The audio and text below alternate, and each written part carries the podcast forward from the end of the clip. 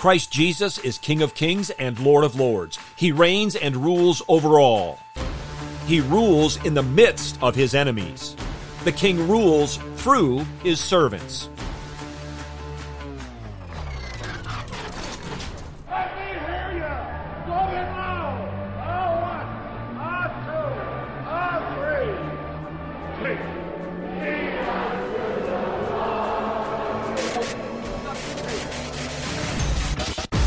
Welcome to In the Bullpen Up and Ready, a ministry of developing contenders. The call has come. You need to get up and ready now. And look who's coming up. High fly ball into right field. She is gone. The final Lord's Days of the Heidelberg Catechism are devoted to prayer, in particular to teaching on the Lord's Prayer. In Lord's Day 49, we have question and answer 124, which is the third petition. Thy will be done in earth as it is in heaven.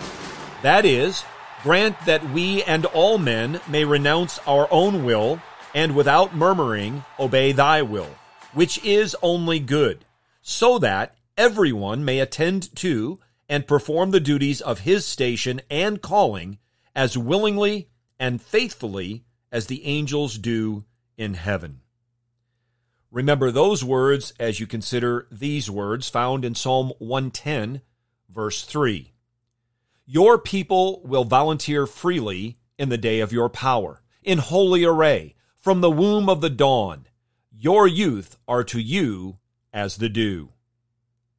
As servants of King Jesus, we renounce our own will and with joy do God's will. We do so attending to and performing the duties of our station in life, the station appointed to us by our Heavenly Father. And this we do as willingly and faithfully as the angels in heaven. This verse from Psalm 110 declares that as the king's servants, we are eager volunteers, committed soldiers, royal priests, and a beautifying multitude. We are eager to willingly, spontaneously, cheerfully, and excitedly serve our King. We do so in the day of Christ's power. Today and every day God allows us to live on this earth. We are to be faithful in little and in much, faithful as soldiers in the Lord's army. As one commentator noted, he is a bad servant who dares to stand still when he sees the general advancing.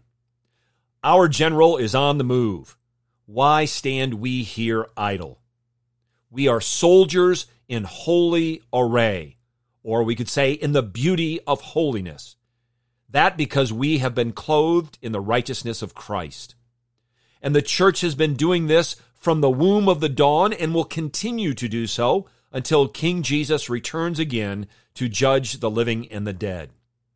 We are like the dew, coming by the sovereign work of God and often imperceptibly, coming in great numbers, in a multitude that no one can count, from every tongue, tribe, nation, and people. And like dew, the result is sparkling beauty wherever it falls, and it's new each morning. Dew not only looks beautiful, but fertilizes, producing growth wherever it settles. These are the characteristics of those who faithfully serve King Jesus in the power of God the Holy Spirit. Where Christ's reign is recognized and rejoiced in, in lives, homes, churches, communities, and nations, there his people are filled with the joy of the Holy Spirit and live to the glory of God's name and we are those who serve willingly and joyfully in holiness and faithfulness. As Peter reminds us in 1 Peter 2 9, but you are a chosen race, a royal priesthood, a holy nation, a people for God's own possession, so that you may proclaim the excellencies of Him who has called you out of darkness into His marvelous light. Get your eyes up, fixed on Jesus, the author and perfecter of faith, and be ready to deny yourself, take up your cross, and follow him.